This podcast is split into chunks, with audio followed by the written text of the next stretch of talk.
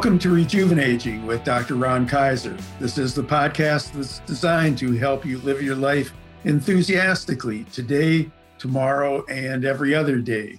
I'm your host, Ron Kaiser. I'm a positive health psychologist, also author of the award winning and best selling book, Rejuvenating the Art and Science of Growing Older with Enthusiasm.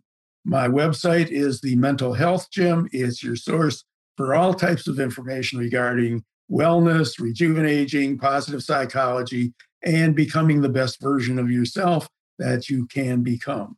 As listeners to the podcast know, uh, we tend to feature very interesting guests who are not only informative, but also lead their lives with enthusiasm and can help us to develop different ways of approaching leading a positive lifestyle throughout the age span.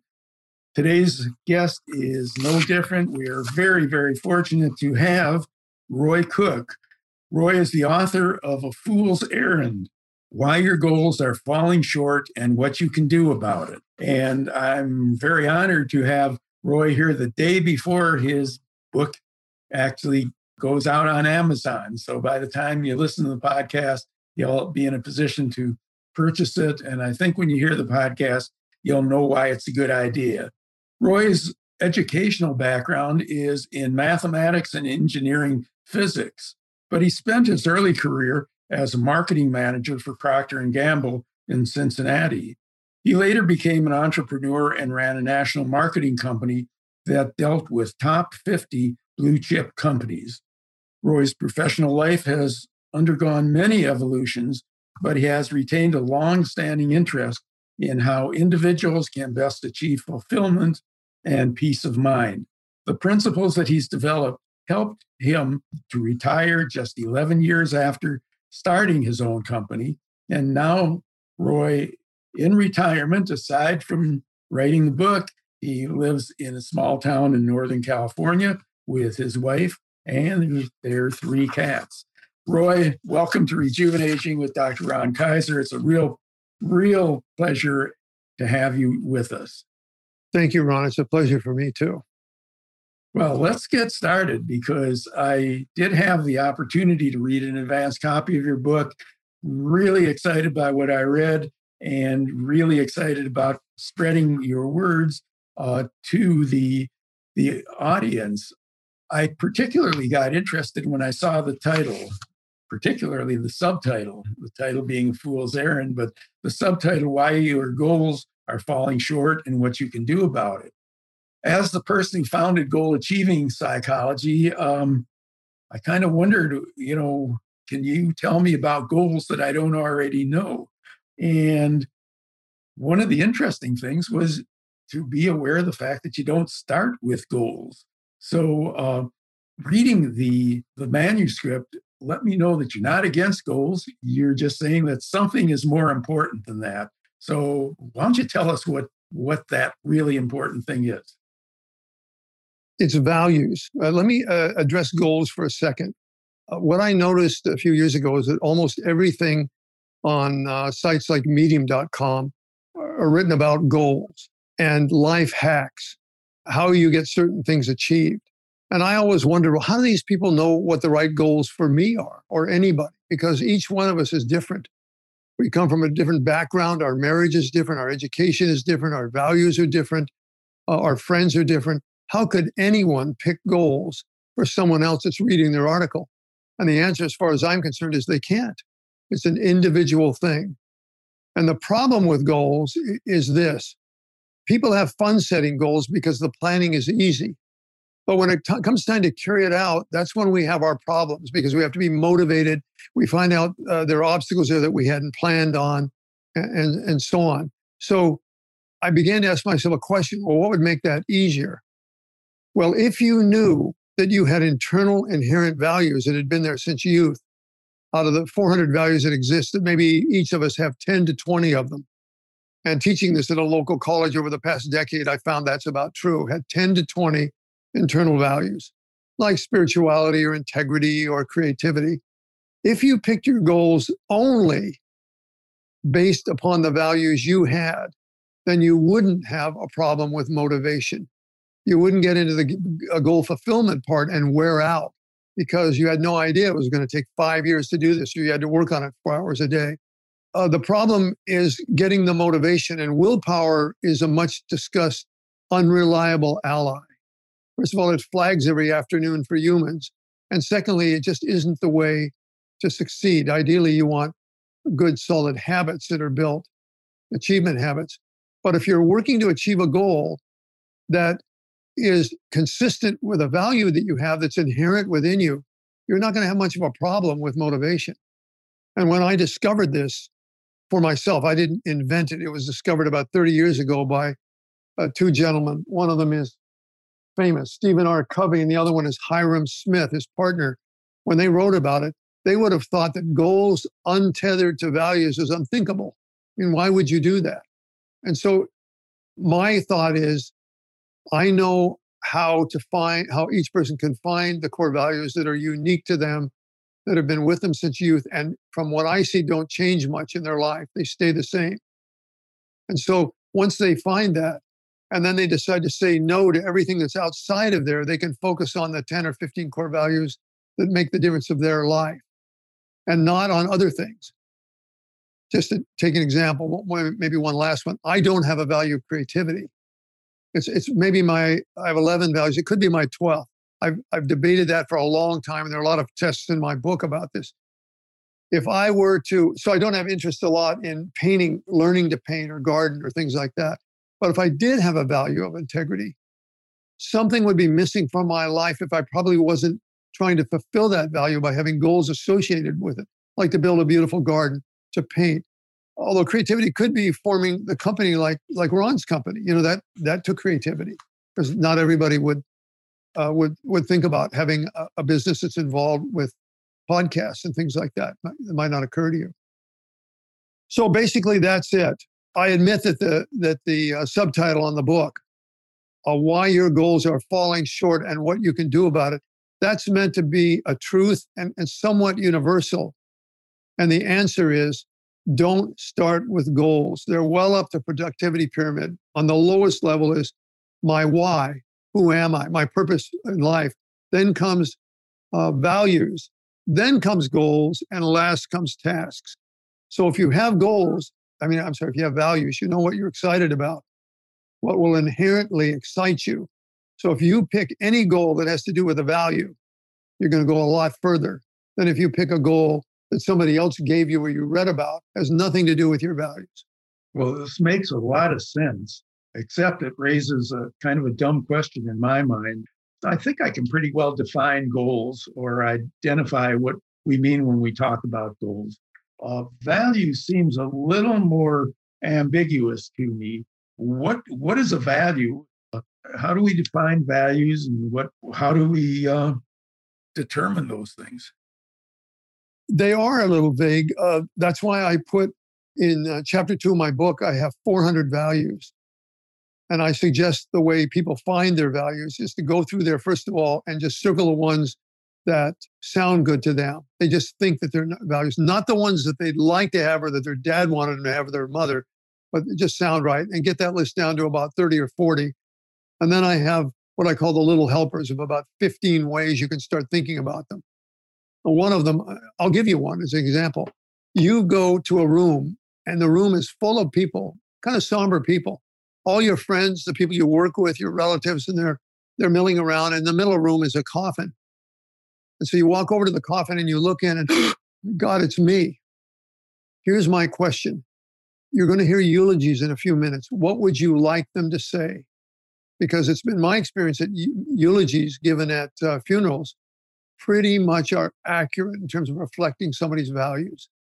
In other words, Joe could get everything, he, he could fix anything. The guy was remarkable. You could take him any kind of tool, an old computer, a television set, and he could make it work. Or so and so, June was always giving back. My God, she gave to everybody in the society. She went down, she worked the soup kitchen at Christmas. She was a real giver in her life, and that uh, impressed me. Those reflect values. Now, once it's your funeral, it's a little too late to live that. But that pretense can probably give you values. Or you've had something happen, as all of us have in our life, where a friend has done something to you that really upsets you. really bothers you, probably a, a, a core value is being stepped on. Hmm. Like if you have a core value of integrity, and I do have a core value of integrity, and if somebody lied to me, just out flat and flat out lied, and they were a good friend of mine, I would have a problem with that. You know, we'd have to meet and talk about, it, but I'd have a problem. And not everybody has a core value of integrity. If you've been around long enough, you know that that's not true. So that's not a universal value that everybody has. In fact, my own personal opinion is that that's held by a minority of people. I mean, true integrity, down the line integrity. So the guys that wrote this uh, initially believed that core values came at birth. Uh, they were both spiritual guys. I am a spiritual person too, but I'm, I'm not sure about that. I'll have to ask him if I ever get a chance to chat with him. But I know one thing they don't seem to change much after childhood. Now, I, have read um, about people that have been in prisoner of war camps, like uh, Frankl. Viktor Frankl. And somebody could say, um, well, wait a minute, Roy, if you're in a prisoner of war camp and you're in there for a year, couldn't you have changed values? I don't have an answer to that. Uh, that experience is so severe, so impactful. You're talking life or death that it, it could possibly add a value or change one. I just don't know. But what I do know is that they're inherently within you and you feel them. They're closest to your heart. So when you get them, you'll know they're right. You, you can kind of live with them. And my book addresses well, can't somebody just pick up a value? No, they can't. If, if I'm a person with no integrity, I can't have a value of integrity. I can try to have more integrity. It just isn't in me. It's not part of my spirit. I, I don't I don't think of it that way.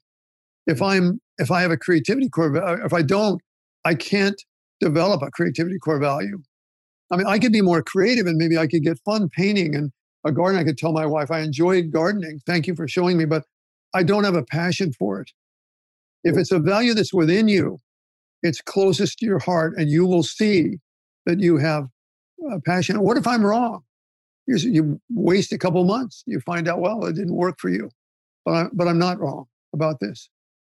Well, I'm wondering there there's some things I look through your list of values. and I see, for example, fitness is is a value, uh, which yeah. I think is one of mine.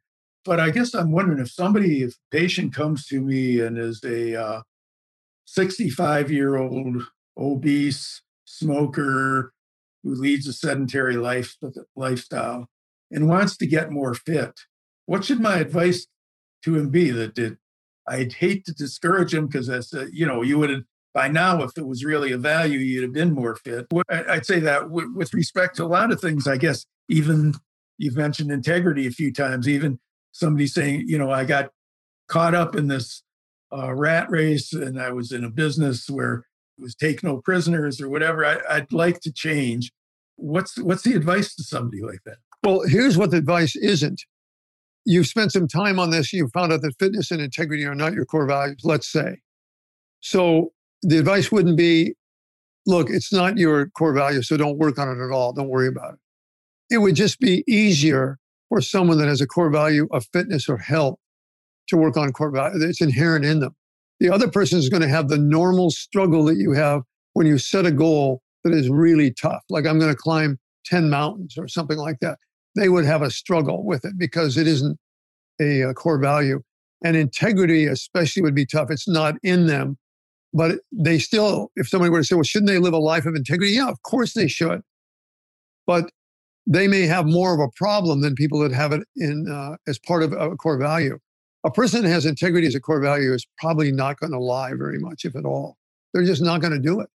They're, they're not going to, if you invite them over for dinner, probably they're not going to make up something. No, I have another engagement, knowing full well you won't ever say, well, what is that engagement? But they'll probably say something else that's true, like, I'm sorry, I can't come. I have other plans.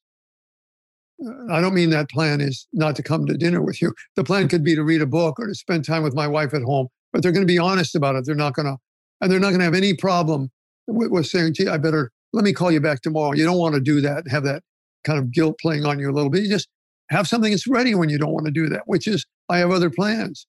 That's honest and truthful. So if you don't have a core value, but you need work in that area like health, it's just going to be more of a struggle than a person that has that core value and naturally likes to get into everything that's healthful food, exercise, calisthenics, stretching, just loves to do that. You know, does a lot of yoga. They're into yoga all the time. That's going to be a problem if somebody doesn't have a value like that. Some of the words that are in among the 400, I actually question: Are they really uh, values like fitness? Uh, I've forgotten that was in there. I mean, to my mind, health would definitely be a core value. Fitness, I guess it could be. You know, it's in there, so we'll just say it is. But it sounds like something that that you do. Whereas health, we know could be a value. There are people who are very concerned about their health. It's something they value highly. It's a difficult thing to talk about, though, because you could say, well, shouldn't everybody value their health and fitness? Yeah, they probably should. But just like integrity, too, shouldn't everybody have integ- value integrity? Yes, but we don't all have integrity. The issue of integrity has come up a few times since we started talking. And I believe that's really played an important role in your journey. Um, so I, I wonder if you'd just take a couple of minutes and run by. I, I mentioned the fact that your your uh, education was in math and science and so on, and then you moved into marketing, but you're doing something quite a bit different at this point. And yeah. I believe that integrity has had a major role in getting to be where you are. So maybe you could tell us a little bit about your your journey uh, so we can understand you a little more. So I went to school in Oregon in engineering physics and math. And The reason I did engineering physics is because I said, what's the toughest thing I could take in college? In other words, I was kind of an imbecile. And I was told engineering physics and I took it and I didn't like it. And um, all of the people, the people that I were in classes with were smarter than me. I mean, these are rocket science people and they were so bright. It was very tough.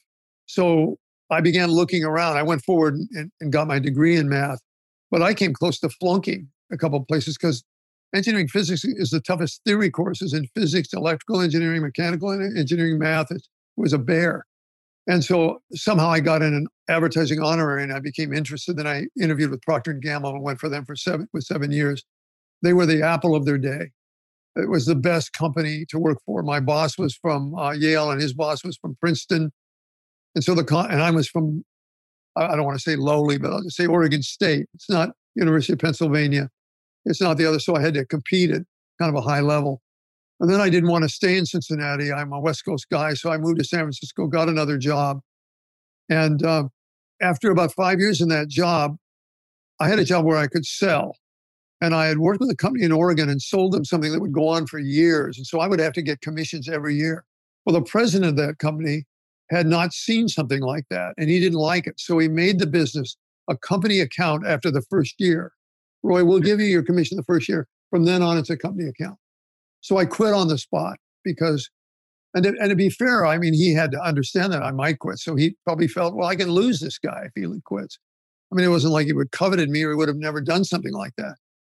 So I, and I started another company and um, I did that because of integrity. Had I stayed, they would have known they owned me and could do anything they wanted with me, and I just go along because I was earning pretty good money. And what the hell? So why not take Roy's money and move it to the bottom line? All those commissions we were going to pay out. He's not going to work work for it after this. Uh, so I was with another company, and they asked me to sign a deposition 18 years later, a New York-based marketing company. I was still in San Francisco, r- running that office, and um, they asked me to sign a deposition about something I had no knowledge of, and I started having panic attacks at night. I'd go to bed, and a half an hour afterwards, almost exactly, I lived in a high rise in San Francisco. I'd leap up, up, I can't breathe. I'd run to the window. I'd throw open the window and get some air. And, and, it scared the hell out of my wife and I. I thought I was dying. I hope I didn't say every night. That happened several times a week. And I went to every kind of doctor I could go to. And I finally went to a psychiatrist. My first one. I sit down. Five minutes later, he said, I know exactly what your problem is. I said, That's just great. What is it? He said, You have integrity and they don't. I said, Well, what do you mean? He said, Well, they're asking you to do something unethical. They know it's unethical. The guy even told me, Roy, we know you're an honest guy, but this is business, right? As though business was outside the realm of ethics. And so, um, after wrestling with it with the psychiatrist, he said, he said, just from what you tell me, there's probably no answer to you, Roy. You're having such a strong reaction to it. You're going to have to do something else. So the interesting thing is at that time I was working on my core values. I knew I had 11. So I said, well, here's an acid test. I took out a sheet of paper and on the, in the left column, I wrote one through 11 and wrote out what the core value is. Then column two was this current company in marketing. And column three, as I, I thought a little bit about it before I did this, maybe a week. And I said, I'll be an entrepreneur because a friend of mine was an entrepreneur said, the reason I'm, I'm an entrepreneur is I like to make my own mistakes. And of course, that rang a bell with me. I've been listening to companies want to do something with me that, that was unethical, couldn't make my own mistakes. So I put entrepreneur down there. Then I went across each one on a scale of zero to 10. How would I honor that core value in each of those positions, the current one and the future one? Acknowledging that the future one is a grass is greener. So I'm naturally going to probably rate it a little higher. I'm in a very bad situation. And I added all 11 numbers up for both columns, and the entrepreneurial was more than double the other one. Clearly, I was in the wrong field, even if even if the integrity hadn't been an issue. So I left. I became an entrepreneur, and the panic attacks went away. And 11 years later, I retired. And Stephen Covey and uh, and his uh, pal and partner Hyrum Smith wrote in their book that if you learn your core values and live your life based upon them, you will find peace of mind and fulfillment. Now, that's a that's a long way of saying happiness. And I did find that was true. Hmm. And I have that now, a peace of mind and fulfillment. And what I learned later is that I got financial independence from it because I was working in, areas that I really love. Everything I was doing was honoring my core values. I didn't do anything outside of it. And I went down to visit Hyrum Smith, uh, who lived in southern Utah a little over a year ago. He had just a few weeks to live. And I talked with him. He died three weeks later. I talked with him. I'm not going to talk much about this. It's a very emotional subject with me, but he, I told him the way my book was going to end with one of his sayings and said, dedicated to Hyrum Smith, a man who changed my life. But he, I asked him about that, said, you don't tend to address this wealth thing very much, but do you believe also that somebody could develop financial independence from this? And he said, yes, it happened for both my partner and I. And I told him, well, it happened for me too. I'm a little careful in my book about that because I think to succeed in business or some other field requires some other talents like people skills, uh, really good use of objectives, courage, because I had to have courage twice. I wouldn't even have left uh, become an entrepreneur. And since then, I've learned from entrepreneurs, almost everyone I met became an entrepreneur for one of two reasons. Either it was in their family or friends, they were around that environment, which I wasn't, or they had a very bad thing happen to them and they didn't want it to happen again. So that's why I became an entrepreneur. And the financial part of it was just because I did work hard to develop other talents uh, and they worked. My company worked, which was more or less going to these big companies and helping them introduce their products nationally. We found couple ways to do that that were very effective and would save them money. Well, Does that answer your question? It's a long-winded answer, but that's yeah, well, definitely answers it, and it helps to explain why you're such a good role model for for values and uh, well, and for you. knowing your values. We typically run out of time before we run out of questions. So there's one I do want to ask uh, because it came up in your book and it impressed me. Not exactly sure how it tied in with values and all, but I was just impressed about. Well, I guess it was because learning is a value, but you spoke yeah. of learning versus entertainment. Uh, oh yeah, and uh, I wonder if be, before we quit, you can give us that because I thought that was really profound. And I, well, I'm glad to hear that, Ron. Let me just say it right off: it's a bias of mine. And so, somebody were to say, "Well, you're really, you really are opinionated about this," I, I would agree. Here's what I've noticed: as I was writing this book and just thinking about it, I noticed there two kinds of people. I once you say that, you get in trouble with people because you're categorizing. But I'm going to say, I've noticed that some people, when they get out of college, when they stop their learning, their primary focus is to be entertained the rest of their life. Meaning, they want parties, they want football games, and you know, there's a football game going on here in a few minutes. I'm going to watch mm. that. So I, I understand that. And I like to watch film noir on TV, but I tend not to watch the nightly news and stuff. So they want to be entertained. There's another group that wants to primarily learn. And the reason that other group has a huge advantage over the first group, not, not exclusively entertained, but primarily, they, the first group might want to learn a little bit. But here's why the second group of learning has a huge advantage. Because to, in order to get, get far in life, you have to overcome obstacles. How do you do that? You grow, you change. How do you change? learning is the only way I know. You learn. How do you learn? You learn by reading, by learning. Can you learn with your experiences? Yes. But if you're a non reader, there's a famous quote that uh, readers learn from thousands of lives, non readers learn from one. Now, they, they can learn from their friends and so on, but that's basically true. They, they can get inside of thousands of people and they can learn an immense amount. So when I'd go back to college, I noticed there was a group that hadn't changed at all. I thought they were still around there telling the same jokes and so on. And when they talked, I could see what their interests were. And then there was another group that learned and were better read and so on. Most people that I met in my life do not read a lot. So the average American, uh, the median American reads four or one to four books a year. The median American is on social uh, media two plus hours a day. Those are not the people I'm after. You're not going to get very far in life without maybe maybe a little luck. So I believe probably the most biased thing I'm going to say is I, I think that the the group that wants to be entertained makes up 70 to 90 percent of, of the population, and the 10 to 30 make up the other group. Now the good news there is if you're a competitor, these other people have bowed out of the competition. Some of them will succeed at a high level, but but most of them are out of the competition, and so that's good news. Am I right about the percentages? Probably I'm off on that. But in my life, I've met very few well-read people uh, that that read a lot. Here at a local university, where I sometimes teach, everybody there is better read than me. You know, they're all better read than me, far better read. So it's impressive, and and it gets my attention.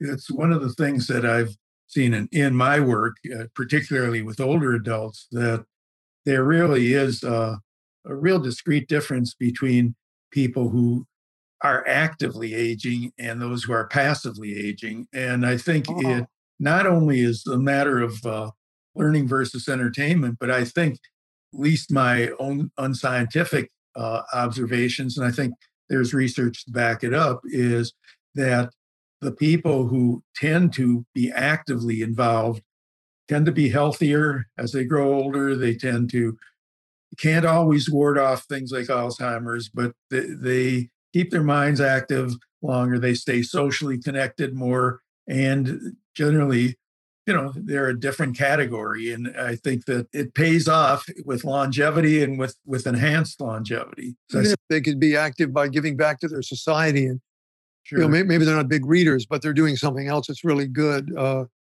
could I mention one more thing? Sure. I lived in San Francisco for 40 years. There's a there's a BART in San Francisco, Bay Area Rapid Transit, that takes you out to the suburbs. But one day, and lived in the city. But one day I took BART. Uh, well, more than one day, but one I remember. I took BART to East Bay at 5:30. This is when all the commuters would go home, and everybody on that bus was asleep. Everybody. Mm-hmm. And I began thinking about that. I said, this has to have some meaning. They're they can't all be tired and so here's my conclusion. I felt that they're living a life they're not happy with. They're they're not aware of their core values. They haven't tried to honor them. And I, I may not have even known of core values at that time. I did that, but they're they're not living a meaningful life, or else why would they be that way? Why would they be?